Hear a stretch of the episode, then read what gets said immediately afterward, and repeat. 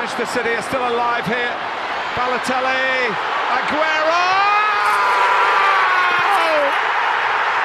Salah! Oh wow! Oh! That is beyond special.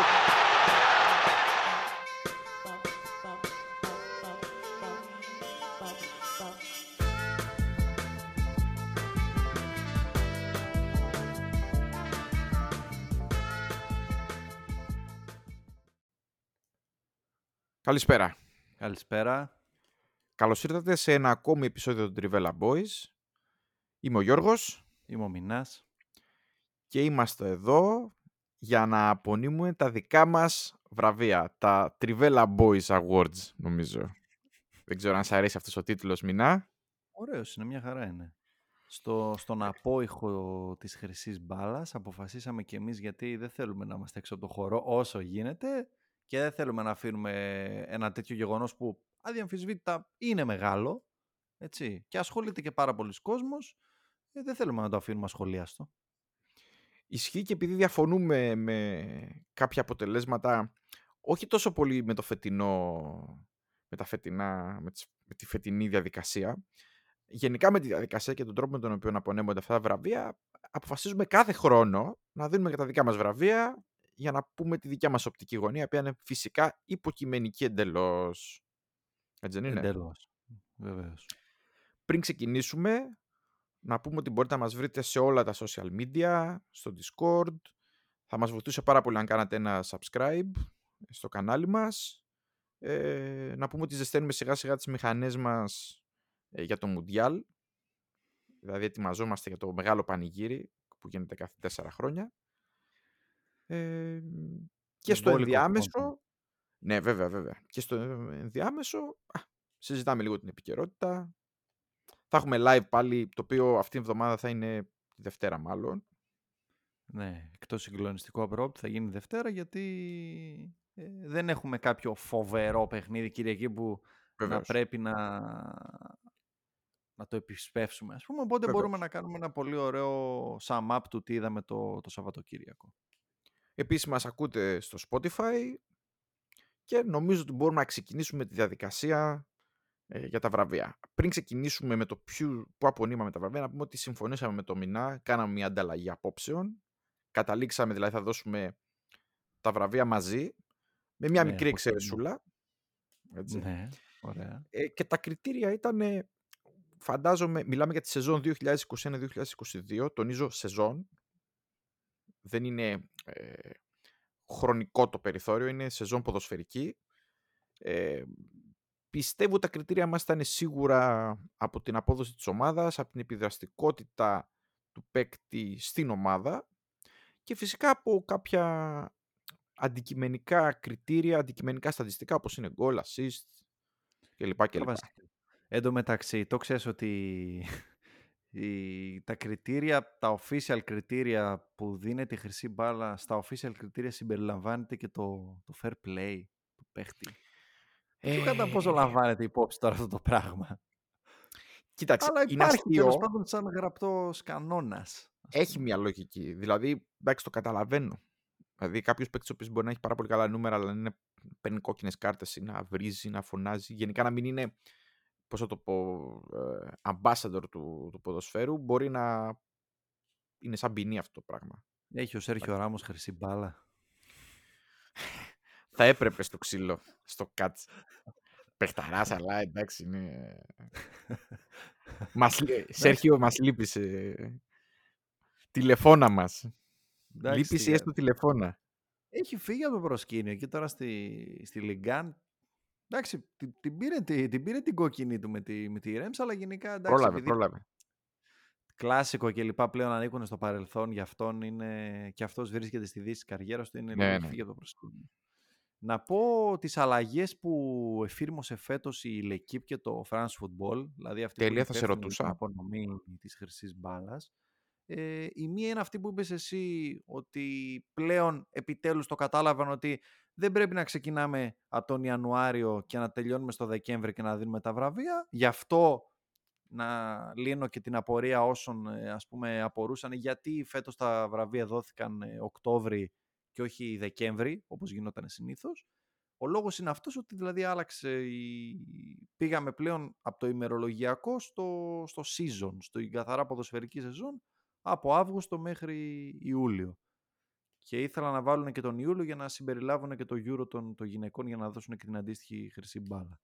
Ε, εκτός αυτού, αλλάξανε και λίγο το ποιοι και το πώς ψηφίζουν, γιατί αποφάσισαν να, να μην είναι αποκλειστικά οι editors των, του France Football και της L'Equipe, αλλά να είναι και κάποιοι άνθρωποι ε, πρώην ποδοσφαιριστές όπως ο Ντρογκμπά, ή δώσαν έτσι ένα μικρό αβαντάζ σε αυτούς που στις προηγούμενες ψηφοφορίες πέσανε λίγο πιο κοντά στα, στα αποτελέσματα. Εκτός αυτού σταμάτησαν να ψηφίζουν οι πρώτοι εκατόν εβδομήντα εκπρόσωποι των χωρών βάσει του FIFA ranking και ψηφίζουν πλέον εκατό. Αυτό και το ανέκδοτο που γινόταν.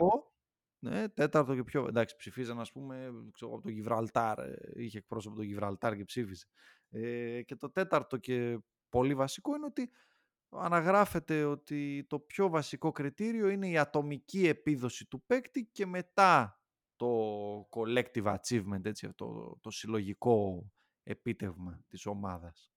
Παρ' όλα αυτά, ακόμη και αυτά τα βραβεία, όπως όλα τα βραβεία, να πούμε ότι είναι πάλι υπόκεινται σε υποκειμενικούς κανόνες, δηλαδή οποιοσδήποτε ναι. μπορεί να διαφωνήσει, έχει κάθε δικαίωμα να έχει διαφορετική άποψη. Αυτό ισχύει και με τα Όσκαρ, ισχύει και με τα Emmy, με τα Grammys, με όλα. Ε, είναι μια διαδικασία η οποία όμως αρέσει στον κόσμο, αρέσει σε όλους μας, το να είναι εύκολα, έτσι λειτουργεί ο ανθρώπινος εγκέφαλος γενικά, να βάζει μια κατηγοριοποίηση. Αυτό ήταν καλύτερο, λίγο καλύτερο, λίγο χειρότερο, και μετά επίσης γίνεται μια ωραία κουβέντα.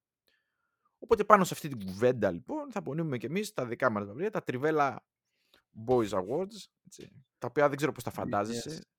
Ε, αν είχαμε κάποια κύπελα, πώς, πούμε, πώς θα τα απονείμαμε, κάποια... Εντάξει, η χρυσή μπάλα είναι ωραίο τρόπαιο.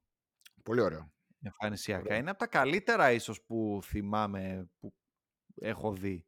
Δεν θα ήθελες κάτι πιο... κάτι πιο οσκαρικό, κάτι πιο μικρό. Πιο μικρό, ε. ε. Ναι. Δεν ξέρω. Εντάξει, ζούμε στην εποχή του μινιμαλισμού πλέον. Θα μπορούσε. Να έχεις κάτι... Δεν ξέρω, να έχεις κάτι πάρα, πάρα πολύ ψαγμένο, ας πούμε, πάνω στα... Θα έπρεπε να, να το σκεφτώ. Να έχεις ένα σκαλισμένο κουαρέσμα, δεν ξέρω. Μικρό. Μικρό κουαρέσμα. Αν Trivella Awards, σίγουρα.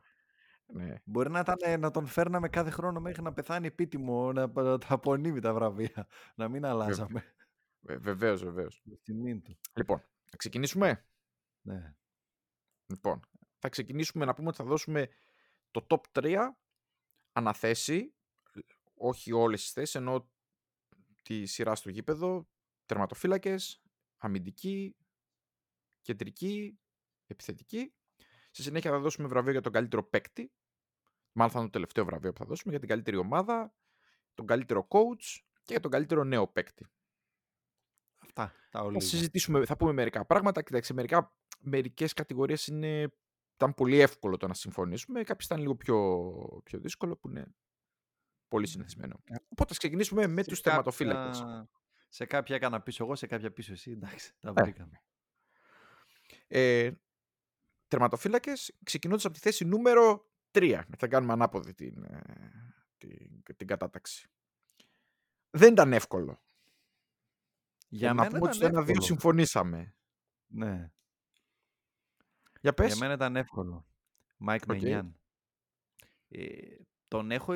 Του, του έχω ιδιαίτερη αδυναμία, γιατί τον είχα και στις μεταγραφές του, τα tops flops που είχαμε κάνει ψηλά, αλλά εντάξει, τον είχαμε ρε, πιάσει νωρίς το Μενιάν.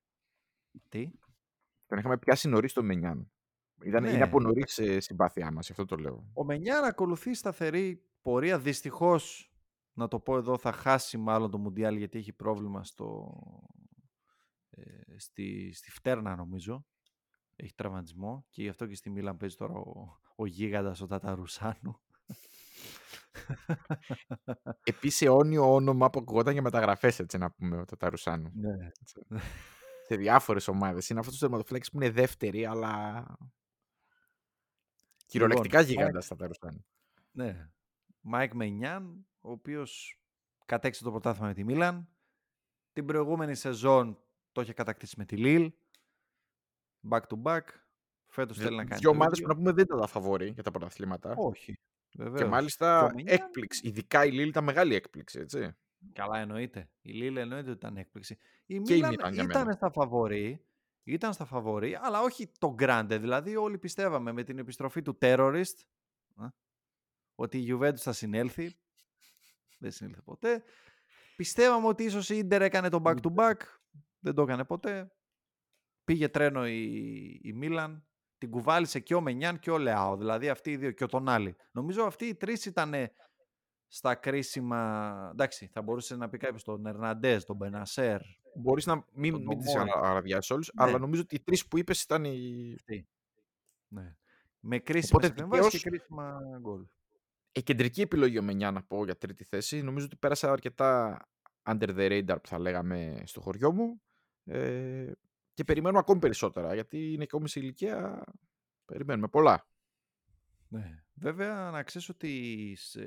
έχω εδώ τα στατιστικά μπροστά μου του, του πρωταθλήματος. Ήταν μακράν ο κορυφαίος και μεταξύ των άλλων δύο που έχουμε στις παραπάνω θέσεις στο θέμα ε, post-shot expected goals, δηλαδή πόσα έπρεπε να φάει και πόσα έφαγε. Έφαγε οκτώ λιγότερα από ό,τι θα έπρεπε. Δηλαδή έφαγε είκοσι ένα και θα έπρεπε να φάει είκοσι εννέα. Αυτά τα οκτώ γκολ δώσανε τίτλο. Το πρωτάθλημα. Ε, ναι. Δεν ήταν, ας πούμε, εντάξει, ήταν, τέσσερα, ήταν Μίλαν δεκαπέντε βαθμούς μπροστά και οκ, okay, και τι έγινε. Ήταν επεμβάσεις. Εγώ θυμάμαι ειδικά σε εκείνο το παιχνίδι με τη Φιωρεντίνα. Ε, βέβαια, βέβαια. Που έβγαλε το, το, το άπιαστο. Ωραία. Θα συμφωνήσω σε αυτήν την κεντρική επιλογή. Γενικά σε αυτή τη θέση, την τρίτη θέση του τερματοφύλακα, θα μπορούσαμε να πούμε διάφορα με μια επιχειρηματολόγηση, αλλά νομίζω ότι θέλαμε να δώσουμε και λίγο spotlight σε, μια, σε ένα παίκτη ο οποίος δεν πήρε τόσο spotlight όσο θα. Ε, θα κοίταξε, οι... κάποιοι θα λέγανε τον Έντερσον, νομίζω. Ναι, εντάξει. Τον Όμπλακ. Αν και η χρονιά ήταν μέτρια. Δεν ήταν, μέτρια δεν ήταν καλή, ήταν κακή. Ε, ο Έντερσον το... ήταν η πιο, η πιο προφανής επιλογή για τρίτο. Το ντραπ θα έλεγε κάποιος λόγω πορείας της Άιντραχτ στο... στο Europa League. Αλλά... εντάξει. Okay. Λοιπόν, πάμε. Θέση νούμερο δύο. Άλισον. Το φίλο μας. Άλισον. Νομίζω ότι είναι πολύ τιμητική η δεύτερη θέση για τον Άλισον, διότι η θέση ένα ήταν ψιλοκαπαρωμένη, νομίζω, λόγω της ναι, περσινής χρονιάς. Να πούμε ότι ο Άλισον έκανε φανταστική χρονιά για μένα. Και φάνηκε σε πολλά επίπεδα. Έδινε μια πολύ μεγάλη σιγουριά στην ομάδα. Και φέτος έχει ξεκινήσει καλά, θα έλεγα ναι, εγώ. Ναι, ναι, ναι, ναι. Άσχετα αν η Λίβερπουλ δέχεται γκολ. Και προχθές πολύ... δηλαδή με, την, με τη West Ham έπιασε το πέναλτι. Α, και τη West Ham λες. Και με τη West Ham ήταν πολύ καλός. Αλλά εγώ τον είδα και με τη City ήταν πολύ σταθερός. Yeah. Πολύ, πολύ βασικό. Δηλαδή, τον, σου δίνει μια τεράστια σιγουριά το ότι αν η μπάλα πάει προς αυτόν θα την πιάσει, θα τη γραπώσει, θα τη διώξει όπως πρέπει. Γιατί υπάρχουν κάποια, κάποια διαστήματα το Άλισον που μ, σε, σε χρονιές διάφορες και, λίγο... και με τα πόδια ήταν έτσι... Πιο, τον βλέπω πιο σίγουρο. Δηλαδή, θυμάμαι στις πρώτες χρονιές του έκανε λάθη, αργούσε να βγάλει την μπάλα, έκανε λάθος πάσες. Ε, ναι, ναι, ναι. Εντάξει, τον βλέπω γενικά πιο σίγουρο. Εντάξει, και προχθές έκανε ας πούμε, ένα βολέ πολύ κακό στην αρχή, αλλά οκ. Okay. Ε, εντάξει, δεν είναι, μπορεί να αλλάξει την παίκτη. Επίσης, υπάρχει διαφορά και στους τερματοφυλάκες και στους αμυντικούς. Τα λάθη φαίνονται τετραπλάσια από τους επιθετικούς, ας πούμε. Ή και στα ναι, χάφα που φαίνονται περισσότερο. Εντάξει, στους επιθετικούς φαίνονται τα μίσεις, βέβαια. Δηλαδή, ναι, εκεί ναι. Χάνουν. Αλλά, ναι. Λοιπόν, και... και στη θέση νούμερο ένα την πω Κουρτουά. Ε, πολύ εύκολα νομίζω. Μαγική εμφάνιση στον τελικό του Champions League επίσης, το οποίο ήταν το εμ βι πι της χρονιάς του πέρσι. Ε, Παρ' όλα αυτά όμως δεν ήταν μόνο αυτό. Οι προκρίσεις που έδωσε... Δεν ξέρω ποιο ήταν το καλύτερο του παιχνίδι. Δηλαδή ήταν ο τελικός του Champions League. Νομίζω, και με την τέτοια ναι, ήταν φοβερό. Αλλά... Ε, αυτό επισκίασε τα υπόλοιπα, γιατί ο κόσμος ξεχνάει ότι έχει κάνει φοβερά μάτσο Κουρτουά. Ναι, ναι, βέβαια. βέβαια. Και στο Παρίσι την... ήταν καλός που ήμουνα Μπράβο. Εκεί και τον είδα. Και την κράτησε την ομάδα στο ένα μηδέν, ας πούμε, το μάτσο ναι. μόνο. Ναι, και, στο... και στη Ρεβάνς είχε πιάσει και με την Τζέλσι. Ήταν, ήταν πολύ, σε όλα τα μάτς ήταν, ήταν η χρονιά στο του. Στο Champions League νομίζω ότι δεν είχε ανταγωνισμό. Ναι. Θυμάμαι το λέγαμε το Φεβρουάριο, αν δεν κάνω λάθος, σε πόντικη, πριν, πριν τους δεκαέξι ή μετά τους δεκαέξι, ότι αυτούς που ξεχωρίζαμε πέρσι στο, στο Champions League ήταν και ο, και ο Mendy, γιατί και ο Mendy ήταν πάρα πολύ καλός τότε. Άσχετα αν μετά έκανε το λάθος με την, έγινε το λάθος και με τη Real κλπ. κλπ. Και πλέον είχε χάσει και το τραγικό πρώτο ημίχρονο με τη Real βασικά. Ναι. Και πλέον είχε χάσει και θέση του τον Κέπα, έτσι, γιατί τραυματίστηκε, ναι. Μπήκε ο Κέπα, ο Κέπα πετάει επιτέλους και την έχασε τη θέση ο Mendy. Αλλά ναι, ήταν ξεκάθαρο ότι αυτή είναι η χρονιά του, του Κουρτουά. Και στην Ισπανία ήταν πολύ σταθερός. Ναι, ναι, ναι, ναι. Ήταν πολύ βασικό για, το, για, τα, για την άμυνα, ήταν γενικά βασικός. Όπως και ο Άλισον. Δηλαδή ήταν και οι δύο πολύ επιδραστικοί στην αμυντική λειτουργία των ομάδων. Και φυσικά ήταν και πολύ, πολύ καλή και στην ε, ανάπτυξη, να πούμε. Δηλαδή το άμεσο παιχνίδι που βγάζαν πάρα πολύ συχνά γρήγορα την ομάδα μπροστά. Είχαν πολύ, ναι, καλές επιλογές το πότε πρέπει να την τρέξουν την ομάδα και πότε όχι. Ειδικά ο Κουρτουά που... Ναι. Έχει, έχει αυτό το φοβερό ότι έχει φοβερά δυνατά πόδια. Ναι, ναι, ναι. ναι. Δηλαδή μπορεί, ναι, ναι, να κάνει βολέα από τη μία εστία στην άλλη. Είναι απίθανο. Ναι, ναι, ναι, ναι, ναι. Πόσο δυνατό, ναι, ναι, αριστερό έχει. Και εκτός αυτού, εμένα στον Κουρτουά μου αρέσει πάρα πολύ ε, το πώς σκεπάζει έτσι το, το τέρμα. Το πώς τοποθετείται. Γενικά σου δίνει, σου δίνει μια αίσθηση φόβου ο Κουρτουά, ότι δεν τον νικάς εύκολα. Και ο τρόπος με τον οποίο βάζει το σώμα του. Δεν είναι, δηλαδή δεν είναι μόνο, δεν είναι μόνο ας πούμε, ότι ξέρεις ότι θα το πιάσει από ρεφλέξ, ας πούμε. Είναι ο τρόπος που βάζει το σώμα του. Εντάξει, είναι πολύ, πολύ μεγάλος, είναι μακρύς. Είναι γίγαντας. Είναι γίγαντας. γίγαντας, πλαστικός, όλα, τα έχει όλα. Αλλά είναι ο τρόπος που λες, ρε παιδί μου, το ότι μου κλείνει όλο το πεδίο και φοβά, δεν, πρέπει να κάνω το τέλειο σουτ για να τον, για να τον νικήσω. Να τη στείλω εκεί, πραγματικά δεν θα μπορεί να το, να το πιάσει. Εντάξει. Ο Άλισον είναι πιο καλός, νομίζω είναι ο καλύτερος θεματοφυλάκας στα one-on-one. Ναι, ο Άλισον δεν είναι τόσο εκφοβιστικός. Τον βλέπεις, ναι, και λες εντάξει, δεν, δεν με φοβίζει τόσο πολύ, αλλά είναι φο, φοβερός στο, στο one versus one.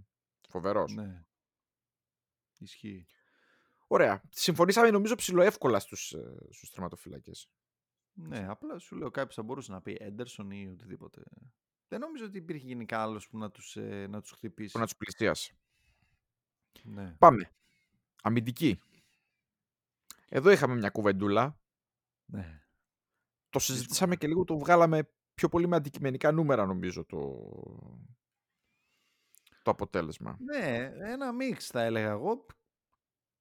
Εντάξει. Εντάξει. Ε... Να πούμε επίσης ότι είναι λογικό να επικρατούν οι παίκτες από τις κορυφαίες ομάδες της πέστινης χρονιάς. Είναι απόλυτα φυσιολογικό, έτσι, γιατί αυτή, ναι, είναι η δίνει την καλή πορεία. Ε, οι ομάδες νούμερο που ξεχώρισαν έχουν... Ναι, απλά να πω ότι οι ομάδες που ξεχώρισαν έχουν καλύψει ας πούμε και το, την πλειοψηφία των, των βραβείων και όχι άδικα, δηλαδή γιατί να δώσεις ένα βραβείο σε κάποιον χαριστικά ας πούμε από μια άλλη ομάδα που δεν το δικαιόταν τόσο. Για να πεις ότι κάνω κάτι διαφορετικό. Όχι, για κάποιους λόγους οι ομάδες αυτές πήγαν καλά. Ναι, δεν θα γίνουμε hipster δηλαδή σε αυτό το πράγμα. Ε, νούμερο τρία, Ζωάο Κανσέλο, με ακόμα μια πολύ γεμάτη χρονιά, με τρία γκολ και δέκα assists Champions League και πρωτάθλημα. Ε, κουβάλισε τη City.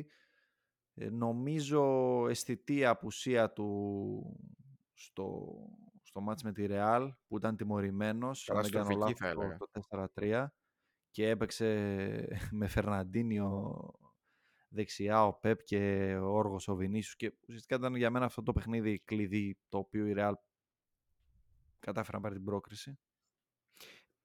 Πάντως, αν ήθελα με μία λέξη να χαρακτηρίσω τον Κανσέλο, μόνο μία λέξη, θα έλεγα πολυσύνθετος αμυντικός. Δεν υπάρχει ένα πράγμα να τον, να τον περιγράψεις, να πεις ότι αυτό είναι το δυνατό του σημείο. Και νομίζω το... το δυνατό του σημείο είναι ότι μπορεί να κάνει πάρα πολλά πράγματα μέσα στο γήπεδο. Ναι. Και το αμυντικός πλέον είναι σχετικό, έτσι. Ναι. Δηλαδή, και το αμυντικός τον περιορίζει πάρα πολύ τον, να, να το χαρακτηρισμό για το Κανσέλο. Βέβαια ξεκινάει στην άμυνα, οπότε μπαίνει στους, στους αμυντικούς. Ναι. Αλλά κάνει στο γήπεδο τόσα πολλά πράγματα και, και αυτός πολύ επιδραστικός για τη, για τη City. Μια City που έχει τόσους πολλούς προσωπικότητες. Δες μόνο πώς τον χρησιμοποιεί ο Pep στο, στο build-up στο, στα εξάρια. Ε, πολλές προχθές με την, προχθές, την Κυριακή με τη Liverpool ήταν, έπαιζε έξω, έξω δεξιά. είναι ο παίχτης, νομίζω, με το, αν είδα καλά πριν, με τα περισσότερα προωθητικά κουβαλήματα σε όλη την Premier League πέρσι, φέτος. Ε, δηλαδή είναι αυτός που ουσιαστικά μετακινεί με ασφάλεια την μπάλα, είναι τόσο καλός αυτό το πράγμα, ώστε να τη μετακινήσει από την πίσω ζώνη στην μπροστά. Με αμεσότητα. Είναι φοβερός. Και είναι φοβερό το πόσο, ας πούμε, ότι τον πήρε η Manchester City, ξέρω εγώ, για τριάντα εκατομμύρια και τον Ντανίλο. Ναι, ξεφορτώθηκε, ναι, ναι, ναι, ναι, τον Ντανίλο, το φόρτωσε στη, στη Juve και η Juve έχασε αυτόν τον παίκτη, δεν μπορούσε να τον αξιοποιήσει. Ε, φοβερό. Άμα δεν ξέρετε, τους αξιοποιείς τους παίκτες. Λοιπόν, νούμερο δύο. Έντερ Μιλιτάο. Έντερ Μιλιτάο. Από κοινού, εντάξει, επιλογή. Έπρεπε σίγουρα να είναι κάποιος της Ρεάλ και νομίζω ότι, αν και η προφανής επιλογή θα ήταν ο Αλάμπα, γιατί γενικά, ναι, είναι ο καλύτερος αμυντικός ο Αλάμπα, νομίζω όμως ότι το step up που έκανε πέρσι ο Μιλιτάο και η απόδοσή του οδήγησε σε αυτό το, το μεγάλο double στην, στη Ρεάλ. Ναι, όποιος θυμάται την πορεία της Ρεάλ στο, στο Champions League, γιατί ουσιαστικά εκεί ήταν η, ο λόγος, εκεί πατάμε πάνω στο, στο βραβείο, για να του δώσουμε μάλλον το βραβείο, είναι αυτό, ότι ήταν γίγαντας στα, στα παιχνίδια του Champions League. Και, στο, και με την Παρί, ειδικά στο, εγώ έχω να το λέω, στο Parc des Princes, ας πούμε, που έβλεπα και πώς λειτουργούσε η άμυνα της Ρεάλ και την είχα μπροστά στα μάτια μου, είναι φοβερό το πόσο ήταν δεμένη αλυσιδωτά, ε, δεν είχαν, ας πούμε, ανισορροπίες, κινού, κινούνταν όλοι σε μία γραμμή όπως πρέπει σε μία άμυνα και έκοβε πάρα πολλές, πάρα πολλές κάθετες. Έχει mm-hmm, αυτήν την ικανότητα, mm-hmm. Μιλτάω, είναι φοβερός. Έχει διπλάσια interceptions και κλεψίματα, λέει, και, και πετυχημένα τάκλιν από τον Αλάμπα. Στα, mm-hmm. στα, μάτς, στα αυτά τα δώδεκα μάτς του Champions League μέχρι να πάρει Real το τρόπαιο, είχε διπλάσια από το, ναι, τον Αλάμπα. Και, και, και αυτός νομίζω ότι περνάει αρκετά under the radar που λέγαμε προσχετών με Νιάν. Δηλαδή υποτιμάται, ναι, αρκετά η προσφορά του στην ομάδα της Real. Στέκονται σε άλλους παίκτες πολύ περισσότερο γενικά. Εντάξει, η Real είχε το πρόβλημα δεξιά. Δηλαδή αν είχε και κάποιον καλύτερα στα, στα δεξιά, θα φαινόταν ακόμη καλύτερα η αμυντική λειτουργία της ομάδας, γιατί γενικά ήταν καλή αμυντικά η Real. Εντάξει, ο Καρβαχάλ ξεκίνησε στραβά την, τη χρονιά. Ναι. Το ισορρόπησε πολύ γρήγορα. Βρήκε μια πολύ λειτουργική και καλή τετράδα. Ο, ε... ο Καρβαχάλ έδωσε πράγματα βέβαια σε κάποια μάτς. Δηλαδή, ναι, θυμάμαι και, και assist και πίσω με την εμπειρία του όντας σταθερά. Ναι, αλλά δεν ήταν αυτό που θα ήθελες από την ομάδα. Ήταν ένας αστερίσκος εκεί. Ναι. Γενικά η Real δεν νομίζω ότι έχει πλέον, δεν συζητάω ότι ο Καρβαχάλ είναι στους κορυφαίους της γενιάς του, αλλά έχει μεγαλώσει πάρα πολύ, εντάξει, καλός ή κακός, ε, δεν έχει τα τρεξίματα, δεν έχει τις αντοχές, τη, τη φυσική κατάσταση να, να ανταποκριθεί τόσο σε τέτοιο επίπεδο. Νομίζω ότι δεν, δε, γι' αυτό δεν θα μπορούσαμε να πούμε ότι έχει world class ε, wingbacks η Real. Okay. Ούτε ο Φερλάν Mendy είναι κάτι, ναι, ναι, ναι, το αμάν αμάν, ας πούμε. Ναι, ναι, ναι, ναι, συμφωνώ. Και νούμερο ένα αμυντικός, Μινά. Τρέντ Αλεξάνδρ. Ακριβώς. Route εξήντα έξι. Τρέντ. Κάποιοι θα μας πούνε, εντάξει, δεν ξέρω. Κάποιοι, κάποιοι αυτή τη στιγμή έχουν, έχουν φύγει από την οθόνη. Είμαι σίγουρος αυτή τη στιγμή ότι συμβαίνει αυτό, ναι, το, αλλά το reaction. Να πω εγώ ότι, εντάξει, παιδιά, μην ξεχνάμε. Μην, μην σας αφήνει το φετινό slander και στον, στον trend. Και τελευταίος ένας μήνας, ας πούμε. Ναι, δεν είναι ο ίδιος και η φετινή εικόνα γενικά του trend να επισκιάσει αυτά που βλέπαμε πέρσι από τον ίδιο. Τον παίχτη που έκανε δεκαπέντε assist, που ήταν ε, σημείο αναφοράς στην επίθεση της Liverpool.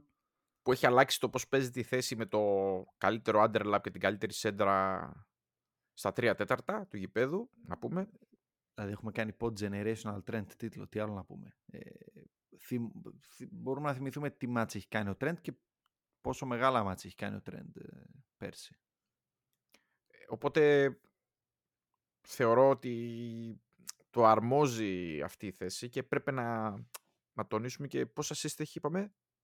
δεκαπέντε. Εντάξει. Από πλάγιο back, έτσι. Δηλαδή... Okay, okay, το πλάγιο back είναι understatement για τον, ε, για τον Trent. Επίσης understatement. Ναι. Ισχύει. εκατό τοις εκατό. Εντάξει. Εντάξει, φέτος περνάει ένα αντιφορμάρισμα. Ε, θα επανέλθει βλέπω... γιατί είναι ο Τρέντ. Βέβαια κάποιοι θα πούνε τώρα που το θυμήθηκα ότι έχασε το Βινίσιου στον γκολ του στο, στον τελικό, αλλά όποιος πιστεύει ε. πραγματικά ότι ο Βαλβέρντε εκεί κάνει σέντρα...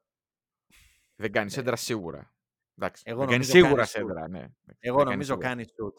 Και επειδή βλέπετε τι κάνει ο Βαλβέρντε φέτος και πόσο, πόσο συχνά εκτελεί και από όλα τα σημεία, δεν μασάει ούτε με την Έλτσε προχθές, μάσησε που βάλε την κολάρα, ούτε με την Μπαρτσελώνα. Είναι παίχτης που του αρέσει να εκτελεί. Έφτασε εκείνο το σημείο και σου λέει θα εκτελέσω. Ουρουγουανός είναι. Εντάξει. Ναι, ναι, ναι. Οκ. Okay. Το ότι ο Τρέντ δεν έχει το awareness και το λίγο ότι χάνεται λίγο στην αίσθηση του χώρου είναι fact mm-hmm. αυτό. Mm-hmm. Αλλά mm-hmm. δεν περιμένεις από τον Τρέντ αυτό το πράγμα. Δηλαδή ο, ο Κανσέλο τι έπρεπε να ακούσει μετά το, το λάθος στο, στον γκολ του Σαλάχ προχθές. Βεβαίως. Εντάξει, ούτως ο Τρέντ είναι επιθετικογενές μπακ, έτσι. Δεν τον παίρνεις yeah. την άμυνα του. Βέβαια φέτος ο Κλοπ πάει λίγο και να τον προστατεύσει, να αλλάξει λίγο το, τον τρόπο που, που το χρησιμοποιεί, έχοντας τον πιο πίσω και σαν τρίτος στόπερ στην ανάπτυξη. Γενικά πρέπει να κρίνεις στο σύνολο της χρονιάς. Γενικά υπάρχουν πολλά πράγματα που ψάχνει και ψάχνεται και ο Κλοπ και η Λίβερπουλ γενικά στο παιχνίδι της. Οπότε εντάξει, και είναι και ντεφορμαρισμένος. Οκ, okay. Κουρασμένος, υπάρχει μια κόπωση. Οκ, okay. Πολύ δεκτό αυτό. Λοιπόν, εγώ να υπενθυμίσω ότι όσοι. εξήντα τρία παιχνίδια. Πόσα? εξήντα τρία παιχνίδια έπαιξε η Λίβερπουλ πέρσι. Εντάξει, το δεν νούμερο γενικά ο... δεν υπάρχει. Είναι το μεγαλύτερο παιχ... νούμερο που έχει παίξει η ομάδα σε μια χρονιά. Έτσι. Όλο το διαθέσιμα, ό,τι και να πει. Ναι, ναι, ναι. Να υπενθυμίσω ότι όσοι μας έχουν ακούσει εδώ και θέλουν να μας στηρίξουν, μπορούν να κάνουν ένα subscribe. Θα έχω από κάτω το, το σηματάκι. Πάμε στα χαφ. Πάμε στα χαφ. Πάμε. Νούμερο τρία. Αν και νομίζω ότι οι δύο θέσεις πάλι ήταν καπαρωμένες, η Άννα και οι δύο. Ναι. Νούμερο τρία επιλογή που... ψιλο... πώς να το πω, εντάξει, και αυτό να βάλεις μας κάνει, και αυτό να βάλεις μας κάνει, καταλήξαμε στον Τζόσουα Κίμιχ. Mm-hmm. Νομίζω Λόγω... ότι ο πρώτος λόγος ήταν η επιδραστικότητα που είχε στο παιχνίδι Ακριβώς. της Μπάγερ. Αυτό. Και εγώ χωρίς αυτό Κίμιχ δεν πολύ βλεπόταν το κέντρο της, της Μπάγερ. Σε μια χρονιά που θεωρείται όχι επιτυχημένη σίγουρα, ιδιαίτερα από τον αποκλεισμό από τη Villarreal. Ε, νομίζω ότι το σημείο αναφοράς μαζί με τον Λεβαντόφσκι που ήταν μπροστά, νομίζω ότι ήταν δύο σημεία αναφοράς της, ε, της Bayern. Περιμένω περισσότερα πάντως από τον Κίμιχ, από την αλήθεια. Ναι, ενώ αλλά περιμένω να ηγηθεί. Είναι πολύ αισθητή η παρουσία του όταν λείπει, πολύ αισθητή όταν παίζει και νομίζω ότι τον βοηθάει πάρα πολύ τον Κίμιχ και ο Κορέτσκα. Δηλαδή στα παιχνίδια mm-hmm. που δεν παίζει ο Κορέτσκα είναι και, είναι και ο Κίμιχ πεσμένος. Ουσιαστικά αυτοί οι δύο αλληλοσυμπληρώνονται. Τον απελευθερώνει πάρα πολύ τον Κίμιχ ο Κορέτσκα. Ναι. Κάνει, κάνει πράγματα που δεν χρειάζεται να τα κάνει ο Κίμιχ και του, του δίνει τον χώρο να κάνει αυτά που, που μπορεί να κάνει. Γι' αυτό νομίζω. Ο ένας θέλει περισσότερο την μπάλα, ο άλλος πολλά τρεξίματα, κλε, ε, πολλά κλεψίματα. Έτσι πιο δυναμική παρουσία. Ο Κίμιχ είναι έτσι πιο τελικάτος. Εμένα μου αρέσει πολύ ο Κίμιχ γενικά. Δηλαδή είναι, τον οποίο είναι, έκανε... Είναι... Αν δεν κάνω λάθος, τον έκανε και χάφο ο Πεπ. Ναι, ναι, ναι. ναι, ναι, ναι. Νομίζω. Γιατί ο Κίμιχ ξεκίνησε σαν μπακ την καριέρα. Ναι, ναι, ναι. ναι. Νομίζω ότι σαν μπακ θα δικούνταν πάρα πολύ. Πάρα πολύ όμως. Δηλαδή, νομίζω θα έπαιζε πάλι, αλλά νομίζω θα δικούνταν πάρα πολύ. Τον είχαν για κλόνο, ας πούμε, του, του Λαμ και διάδοχο του Λαμ. Δεν ξέρω γιατί. Εντάξει, ε. τους αρέσει αυτό. Αρέσει σε όλους αυτούς τώρα. Εντάξει. Εγώ πιστεύω ότι ο Λαμ ήταν ένας και μοναδικός επίσης. Επίσης, πολύ δική περίπτωση. Και ο Λαμ έπαιζε με τον Πέπ. Γενικά ο Πέπ έβαζε και τον Αλάμπα. Αυτό που κάνει τώρα δηλαδή με τον Κανσέλο, το έκανε και με τον Λαμ, το έκανε και με τον Αλάμπα. Τους βάζει σε άλλες θέσεις. Ναι.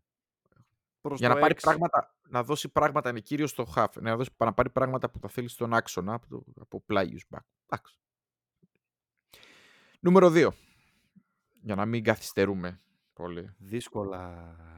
Τώρα εδώ... στο ένα και στο δύο είχαμε μία συζήτηση. Πήγαμε όμως τελικά καταλήξαμε. Λούκα Μόντριτς. Να πούμε ότι. Εγώ νομίζω ότι πρέπει να πούμε και το νούμερο ένα μαζί και να συζητήσουμε τη σύγκριση των δύο. Ο Βέλγος. Κέβιν Ντε Μπρούιν. Νομίζω ότι γενικά η χρονιά η περσινή του Μόντριτς ήταν φοβερή, φανταστική. Θυμόμαστε φοβερά στην κοιμιότητα που μας έδωσε, όπως το... η assist που έδωσε με το... Chelsea. Ναι, ναι, με το εξωτερικό, απίστευτο.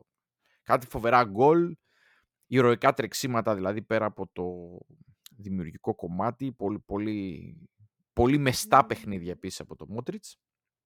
Ήτανε κορυφαίος. Την οδήγησε την ομάδα στον double κι αυτός. Ναι, ήτανε κορυφαίος σε μάτς εκατόν είκοσι λεπτών. Ένας Μόντριτς ο οποίος πλέον είναι τριάντα επτά. Για όποιον δεν το έχει καταλάβει. Δηλαδή, ε, παίζει στο... Δεν ξέρω αν είναι αυτό το πικ του, αλλά παίζει σε τόσο υψηλά επίπεδα σε αυτή την ηλικία, σε μια θέση που απαιτεί ε, τρεξίματα, ε, πνευματικά να είσαι εκεί. Δηλαδή, εντάξει, τα εξτρέμ χάνονται κάποιες, κάποιες στιγμές στο, στο... Άμα παίζεις στο, στο κέντρο, δεν έχεις αυτή την πολυτέλεια. Επίσης, πρέπει να πω και κάτι άλλο για τον Μόντριτς. Γενικά με την εξέλιξη του ποδοσφαίρου, γιατί προέρχεται από την προηγούμενη γενιά ποδοσφαιριστών, έχουν αλλάξει και οι σωματοδομές των ποδοσφαιριστών. Δεν έχει τη σωματοδομή των σύγχρονων ποδοσφαιριστών. Δηλαδή έχει γαλουχηθεί και έχει μάθει ποδόσφαιρο με άλλες απαιτήσεις. Και όχι μόνο yeah. έχει ανταπεξέλθεις. Εντάξει, ήταν πάντα φοβερά ταχυδύναμος, φοβερά, φοβερή ενέργεια, φοβερά κτλ. Αλλά έχει ανέβει τόσο πολύ το επίπεδο των υπολείπων και αυτός ο ίδιος έχει έρθει σε μια ηλικία που υπάρχει μια πολύ φυσιολογική πτώση. Παίζει συνέχεια επίσης. Παρ' όλα αυτά είναι τόσο επιδραστικό στο παιχνίδι. Αλλά νομίζω ότι η ωριμότητα που δίνει πλέον στη θέση είναι, είναι για... για μελέτη. Ναι, πραγματικά είναι για μελέτη. Ε, αυτό που λες δεν είναι ο αθλητής. Που θα πεις, όχ, φοβερός αθληταράς. Δηλαδή, στο... νομίζω ο πιο αθλητικός χάφτης Real ήταν ο Κασεμίρο. Ναι. Μάλλον. Ναι, ναι, ναι, ναι, όχι σίγουρα, σίγουρα. Δεν τον Κρος το λες πολύ αθλητικό. Καθόλου. Καθόλου. Ναι. Ιδιαίτερα τα χρόνια που έχουν περάσει είναι και λιγότερο αθλητικός, αλλά ποτέ δεν ήταν και ο... Εντάξει, δεν είναι Συστιά. και... Είναι κάτι ενδιάμεσο ο Κρος, αλλά σίγουρα ναι. δεν είναι physical το παίκτης. Μπόλιασμα, το μπόλιασμα αυτό το έδωσε, γι' αυτό από πέρσι το καλοκαίρι ακόμα λέγαμε για αυτή τη μεταγραφή για τη Ρεάλ, ο Καμαβιγκά και φέτος ο Τσουαμενί. Αυτοί δίνουν το... το δυναμισμό, τα κλεψίματα, ε, την, την ταχυδύναμη, το box-to-box περισσότερο στο, στη Ρεάλ. Κάτι που η Ρεάλ γενικά το, δεν το είχε τόσο πολύ πέρσι και νομίζω ότι της, της δίνει μεγάλο σύν αυτό φέτος. Παρότι, εντάξει, έχει κάποιες... Ε, εντάξει, νομίζω η περσινή χρονιά της Ρεάλ ήταν, ε, ήταν πολύ ιδιαίτερη. Θα τη συζητήσουμε παρακάτω. Γιατί, φέ... γιατί και ο De Bruyne νούμερο ένα όμως. Ήθελα να πω απλά ότι ουσιαστικά φέτος η ξεκίνησε και η αποδόμηση της, της τριάδας με τη φυγή του Κασεμίρο. Ε, και ουσιαστικά έχει κάνει το upgrade ο κατευθείαν ο Τσουαμένι. Σωστό πάντως αυτό. Δεν μπορείς να κολλάσει μια τριάδα για πάντα. Πρέπει να την ανανεώνεις. Και μάλιστα σιγά σιγά. Ναι. Γιατί το κάνει τέλεια. Του Μόντριτς έρχεται το πλήρωμα του χρόνου. Για μένα και του Κρος έρχεται το πλήρωμα του χρόνου. Εμένα ο Κρος και πέρσι δεν έκανε τόσο καλά Ήταν παιχνίδια. Έτσι, έτσι. Ναι, ναι. ναι, μου φαινόταν πιο worst από τον Μόντριτς. Ναι, ναι, συμφωνώ. Ο Μόντριτς ήταν εδώ, ο Κρος ήταν πιο χαμηλά σε, σε ποιότητα. Ναι, ναι, συμφωνώ, συμφωνώ, συμφωνώ. Λοιπόν, για ποιο λόγο ο Κέβιν Ντε Μπρούινε στη θέση νούμερο ένα? Γιατί όπως μου είπες πάρα πολύ ωραία εκτός αέρα, ε, κυνηγάει τον εαυτό του. Στατιστικά, μια σε απόδοση... Μια... Μια κουβέντα με τον Μινάκη μου λέει: Μινάς, εντάξει, είχε πολύ χαμηλές ε, assist, ας πούμε, ναι. πέρσι σε σχέση με. Ήταν η χαμηλότερη του χρονιά. Το ξανά, το σκάνα. Λέω: Έχεις δίκιο να το σκεφτώ λίγο. Αυτό με λέω: Βλέπω τα νούμερα. Νομίζω τα έχω ακόμη ανοιχτά εδώ. δεκαεπτά γκολ, έντεκα ασίστ. Ναι, και λέω: Σκέφτομαι λίγο. Είναι δύσκολο να υπάρξει καλύτερο χαφ στον κόσμο από που έχει δεκαεννιά γκολ, δεκατέσσερα ασίστ. Ναι, ναι, δεκατέσσερα σε όλες τις διοργανώσεις, έντεκα σε πι ελ και Champions League. Ναι, είχε δηλαδή... οκτώ στην Premier League, είχε οκτώ. Και μου φάνηκε νούμερο, ας πούμε, λίγο. λίγο. Και... Ναι, γιατί φέτος έχει εννιά ήδη, ας πούμε. Βέβαια, οι ασίστ έχουμε κάνει... ξαναπεί. Πρέπει ναι. να είναι και αποδέκτης αντίστοιχος, έτσι. Άλλο να έχεις το Ραχίμ Στέρλινγκ ως αποδέκτη και άλλο να έχεις το... Το Χάλαντ, έτσι δεν είναι? Δεν ξέρω... Ναι, δεν ήταν, δεν ήταν πολύ χειρότερα, να ξέρεις. εννιά κόμμα τέσσερα ήταν τα expected assist του πέρσι. Mm. Ε, δέκα κόμμα δύο ήταν, ας πούμε, πρόπερσι. Σε μια χρονιά που έκανε δώδεκα και πέρσι που έκανε οκτώ ήταν εννιά κόμμα τέσσερα. Δηλαδή, είναι κοντά. Πάλι. Είναι σταθερός, ναι, ναι. Είναι συμπλήν μιλάμε... κοντά στο μεσόωρο. Δεν μιλάμε για τις χρονιές που έκανε είκοσι. Διάζοντας αστέρας, ας πούμε. Ναι. Okay. Εντάξει, το, το δεκαεννιά είκοσι είχε κάνει είκοσι και είχε δεκαοκτώ κόμμα τέσσερα expected assists, δηλαδή απίθανο νούμερο. Εντάξει, για μένα ο, ο De Bruyne γενικά είναι ο τρίτος καλύτερος ποδοσφαιριστής στον κόσμο αυτή τη στιγμή, στο μυαλό μου. Δηλαδή mm. είναι, είναι απίστευτος παίκτης και είναι από τους αγαπημένους μου και θα παραμείνει, νομίζω, πιστεύω θα μπει στο, στον πάνθεο των αγαπημένων ποδοσφαιριστών όλων των εποχών γενικά. Χωρίς να λέω καλύτερος, απλά θα είναι από τους αγαπημένους μου. Μ' αρέσει πάρα πολύ αυτός ο τρόπος στον οποίο παίζει αυτή η θέση. Κάποια στιγμή πρέπει να γίνει κουβέντα για το πώς η Τσέλσι κατάφερε να μην αξιοποιήσει και το Σαλάχ και τον De Bruyne. Γενικά νομίζω η Τσέλσι πρέπει να κάνουμε ένα επεισόδιο με το ποιους, ποιοι έχουν περάσει από την Τσέλσι και δεν τους έχει αξιοποιήσει με τίποτα. Θα βρούμε κι άλλους πολλούς, γιατί είναι πολύ δυνατή η Τσέλσι. Όλα τα εννιάρια πάρε μόνο. Σέβα, Τόρες, Λουκάκου, Βέρνερ, παλιά εποχή, νέα εποχή. Πόσοι και πόσοι. Πάρα πολύ ωραία.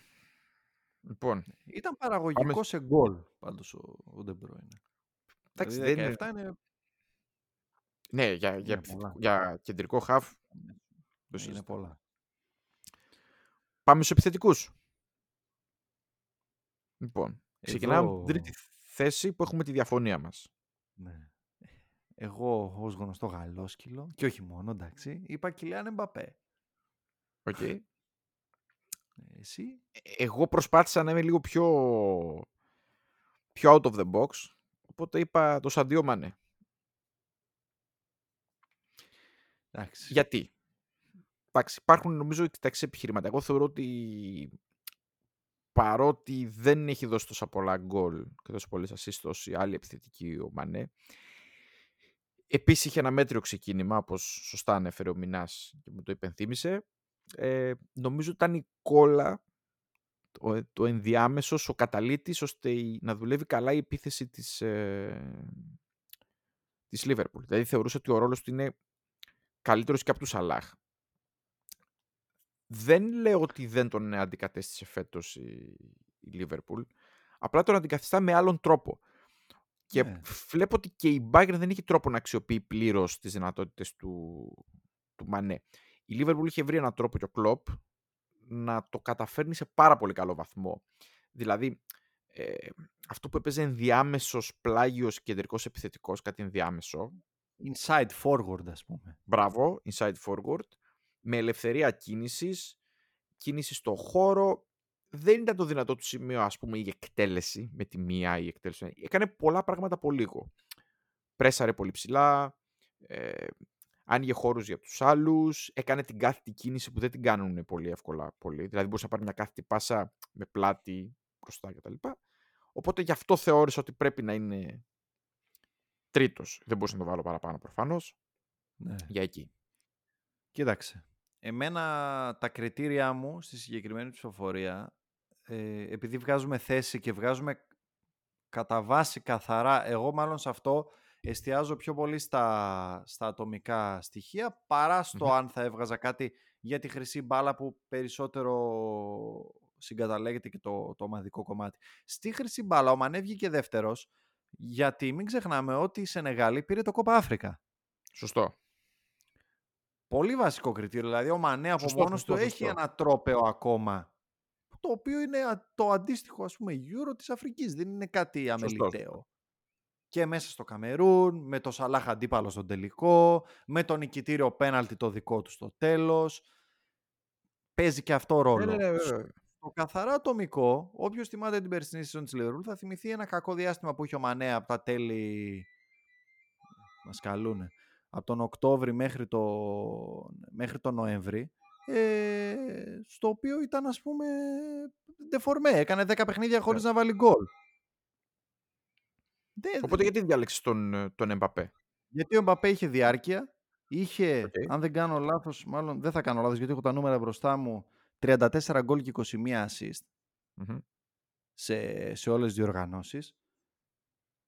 Και επειδή... επειδή μιλάμε καθαρά για ατομική, ε, για ατομική επίδοση, δεν έκανε κάτι λάθος ο Εμπαπέ και αποκλείστηκε Παρί. Επίσης, στα παιχνίδια με τη Ρεάλ, στο ένα έβαλε buzzer beater στο ενενήντα πέντε και στο άλλο έβαλε γκολ. Ήτανε ο κορυφαίος του γηπέδου, κατ' εμέ, ίσως μαζί με το Βεράτη. Είχε κάνει εκείνη την εκπληκτική προσποίηση στον Κουρτουά για το μηδέν δύο που δυστυχώς ήταν offside και δεν έφτανε. Ναι, που ακυρώθηκε. Δηλαδή έκανε τα δύνατα δυνατά. Ο Μπαπέ πέρσι ήταν στο, στο top level του. Okay. Και στο πρωτάθλημα δεκτό, δεκτό. Και, στο, και στο κύπελλο. Ο Μανέ έκανε εξαιρετικό δεύτερο μισό. Κουβάλισε τη στιγμή που ο, ο Σαλάχ ήταν τραγικός, ήταν απώντας. Δεν υπήρχε. Ε, οπότε εντάξει, εγώ το έδωσα, το έδωσα στον, στον Εμπαπέ καθαρά για το, τη συνολική ατομική του εικόνα σε όλη τη διάρκεια της σεζόν. Ωραία, okay, okay. Νομίζω ότι είπαμε τα επιχειρηματά μας, ο καθένας μπορεί να κρίνει. Θα περιμένουμε να ακούσουμε και κανένα από κάτω να πει τα δικά του, τις δικές του προτάσεις, ενστάσεις και τα λοιπά. Πάντα είναι καλό αυτό. Το δίνω πάντως στο Μανέ, γιατί σε, ο Σαλάχ, ας πούμε, στα νοκάουτ έβαλε ένα γκολ με την Ίντερ μόνο στο πρώτο μάτς. Ο Μανέ κουβάλισε. Ο Μανέ πέρσι παρέμεινε να κάνει το θαύμα να πάρει και, και την Premier League η Liverpool, έτσι. Δηλαδή αυτή η ανατροπή θα ήταν ναι. απίστευτη ανατροπή. Προφανώς παίζει θέσεις... ρόλο... Ναι, προφανώς παίζει ρόλο στην επιλογή μου να μην βάλω το Μανέ, το ότι δεν πήρε τίποτα από τα δύο εν τέλει. Εντάξει, ναι, ναι, ναι. Δεκτό. Και γενικά επηρέασε αυτό. Δεν ξέρω αν επηρέασε τη χρυσή μπάλα γιατί ο Μπενζεμά ήταν εξωγήινος, αλλά σίγουρα επηρέασε τα υπόλοιπα βραβεία. Ναι. Λοιπόν, στο, επιθετική. Στο δύο, νούμερο δύο έχουμε Λεβά. Λεβά. Εύκολη επιλογή νομίζω το ένα δύο εδώ. Καλώς ξέρω. Εντάξει, τα περισσότερα γκολ ο Λεβαντόφσκι. Ήταν το άλλο, το άλλο δίπολο, η άλλη άκρη του πόλου στη Μπάγκερ Μονάχου στην επίδραση του παιχνίδι, δηλαδή Λεβα γκολ. Ήταν άτυχος γιατί... Την καλή του χρονιά δεν, αποδο... δεν απονεμήθηκε η... η μπάλα. Θα την έπαιρνε σίγουρα. Εντάξει. Ε, εντάξει. Εξακολουθεί και είναι επιδραστικός ακόμη και τώρα που πήγε στη... στην Μπαρτσελώνα. Παρά είναι. Μεγάλη μηχανή των γκολ. Ναι, ναι, έχει ένα φοβερό τρόπο να σκοράρει. Χωρίς να εντυπωσιάζει πάντα. Πέρσι έβαλε σαράντα οκτώ. Ναι. Σε τριάντα πέντε έβαλε στο πρωτάθλημα και δεκατρία έβαλε στο Champions League. Ναι, ναι. Μιλάμε για νούμερα, εντάξει, μόνο ο Μπενζεμά, ας πούμε, έκανε... Υπήρχαν στιγμές που νομίζω ότι παίζει μόνος του. Ναι. Ειδικά στην Bayern φάνηκε σε κάποια σημεία ότι έπαιζε ψηλό μόνος του. Εντάξει, αλλά η Bayern δυστυχώς... πλήρωσε το, τον αποκλεισμό του Villarreal πολύ. Ε, ναι, βέβαια, λογικό δεν είναι. Εντάξει, ναι. Εντάξει, νομίζω πάντως ότι έτσι πως πήγε η χρονιά η περσινή δεν μπορούσε να, πάρει, να φάει την πρώτη θέση στους επιθετικούς. Ναι. Δηλαδή... Ναι. Γιατί θα φτάσουμε τώρα και στο νούμερο ένα. Δεν, δεν ξέρω τι άλλο έχει να πει για τον Λεβαντόφσκι. Όχι, δεν έχω να πω κάτι γιατί πέρα από ε, να σου πω τι να πει για τον Λεβαντόφσκι. Νομίζω ότι το έχουμε καλύψει το θέμα του Λεβαντόφσκι. Δηλαδή, δεν έχω κι εγώ πολλά πράγματα να πω. Όπως και για το νούμερο ένα, νομίζω το έχουμε καλύψει αρκετά συχνά το, το θέμα.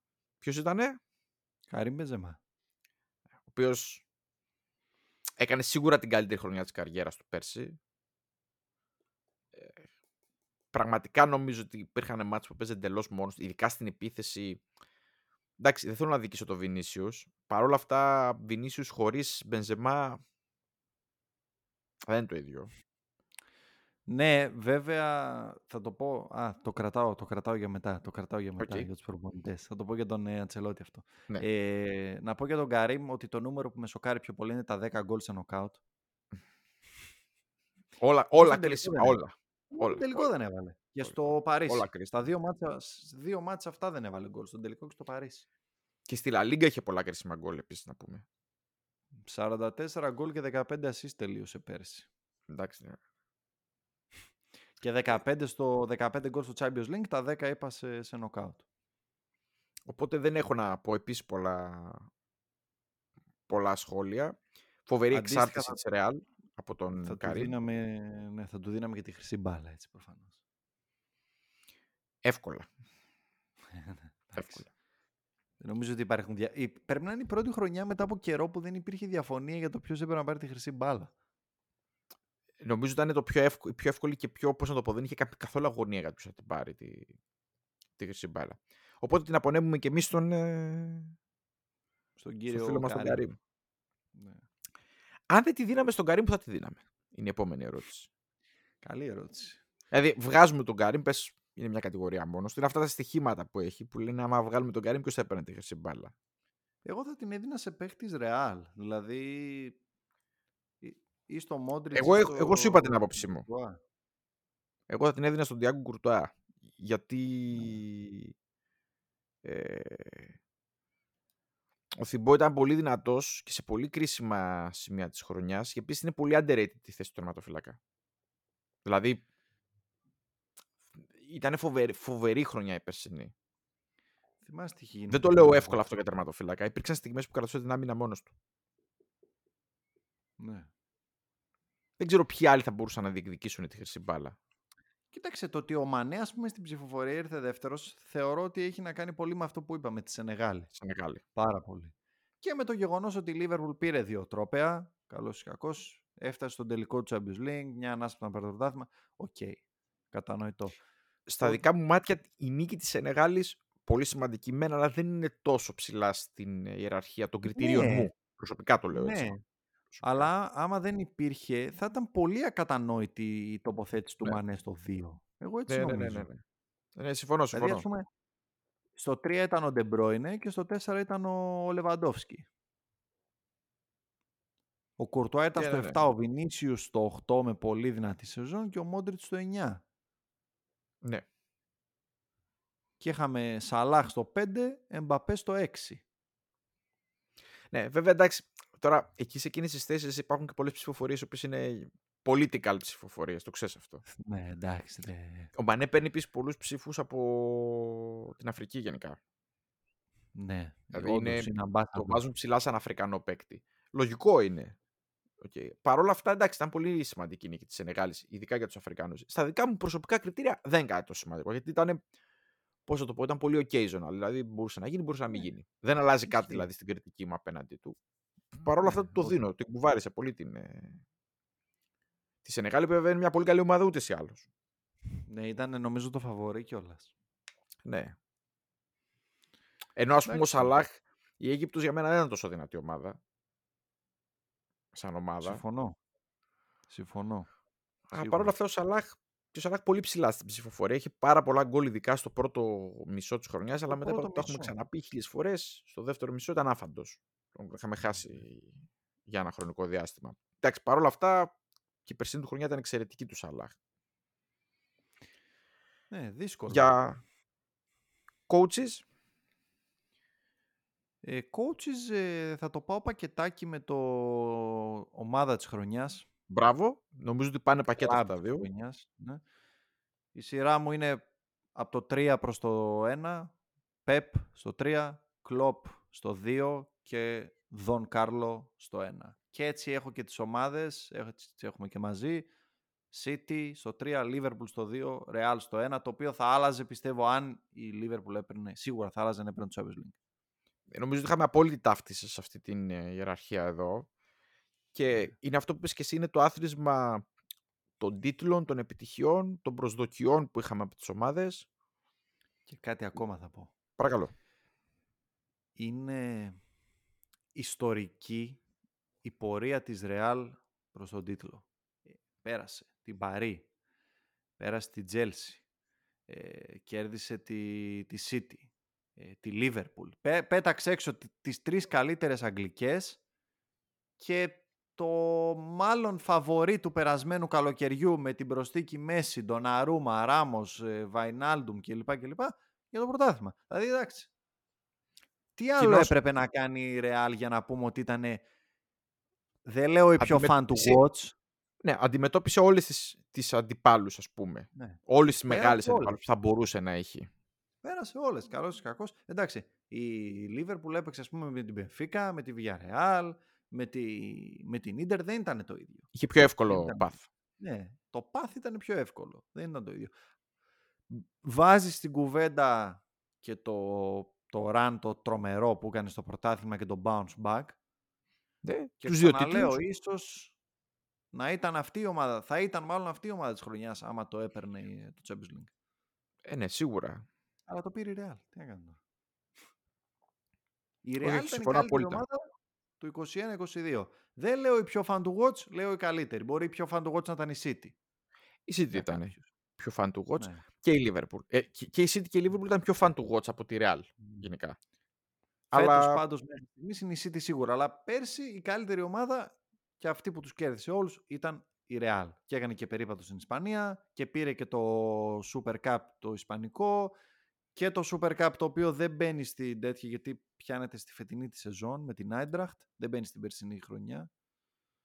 Ναι, ναι βέβαια.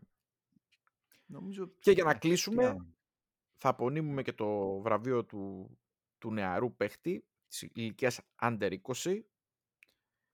Θα πάμε αρκετά κόντρα στη... στο ρεύμα. Στο ρεύμα και θα πούμε Τζουντ Μπέλιγχαμ. Για μένα ήταν μεταξύ Μπέλιγχαμ και Καμα... Καμαβιγκά. Απλά η αλήθεια είναι τα νούμερα του Μπέλιγχαμ είναι ακραία.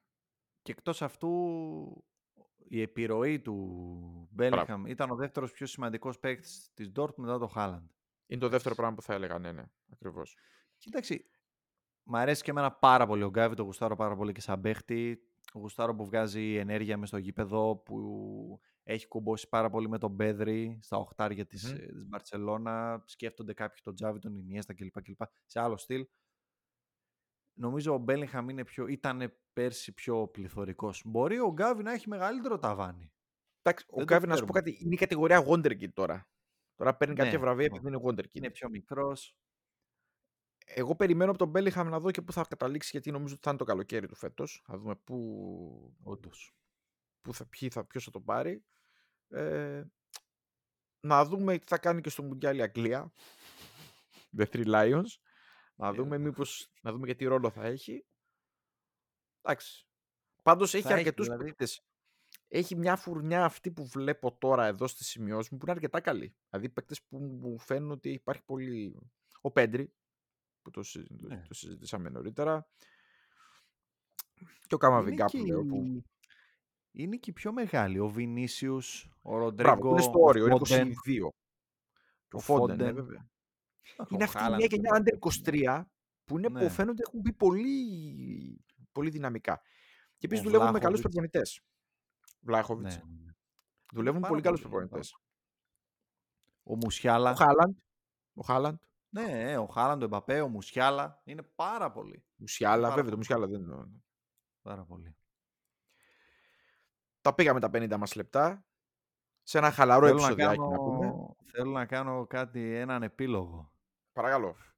Όλο δικό σου. Συγχαρητήρια στην καλύτερη παίκτρια του κόσμου για τη δεύτερη χρυσή μπάλα, στην Αλέξια Πουτέγιας, αν και θεωρώ ως... Θέλω να, θέλω να λέγομαι, όχι γνώστης, αλλά έχω μια αλφα επαφή με το γυναικείο ποδόσφαιρο, ότι ο τίτλος μάλλον έπρεπε να απονεμηθεί στην Beth Mead της Arsenal, που πήρε και το... ήταν και πρώτη σκόρερ στο Euro και πήρε το Euro με την Αγγλία. Την... Της έχεις αδυναμία βέβαια. Ε. Της Αλέξια, ναι, εννοείται. Εννοείται. Εντάξει. Είναι και πολύ... Είναι, πολύ role, mod... είναι role model γενικά, Ρά. γι' αυτό... Και είμαστε ακόμη σε μια φάση στο γυναικείο ποδόσφαιρο που μας αρέσουν τα role models και συμφωνώ, δηλαδή ακόμη χτίζουμε, ναι. χτίζουμε βάση. Δεν χρειάζεται να πιάνουμε συζητήσεις περίεργες. Πιάνουμε, χτίζουμε βάση. Είναι role model. Να πούμε ότι θα κάνουμε εντάξει. σίγουρα κάποια επεισόδια για γυναικείο ποδόσφαιρο. Εγώ θα προσπαθήσω με όσες γνωριμίες και διασυνδέσεις μπορώ να έχω να φιλοξενήσουμε ίσως και κάποια κοπέλα που αγωνίζεται είτε στην Ελλάδα είτε στα... στα εξωτερικά και φοβερή για να μας πει και αυτή από πρώτο χέρι. Φοβερή ανάπτυξη στην Ελλάδα. Ε. Πλέον υπάρχουν γυναικεία τμήματα πολύ στις ακαδημίες και είναι πολύ ευχάριστο αυτό. Και σε ομάδες που δεν φαντάζεται ο κόσμος. Οπότε να σας χαιρετήσουμε. Να πούμε ότι οτιδήποτε θελήσετε μπορείτε να γράψετε από κάτω σχόλια. Μας βρείτε, να μας βρείτε στο Facebook, να μας ρωτήσετε, στα social media. Θα έχουμε όλα τα links από κάτω. Και στο επανειδήν. Γεια σας.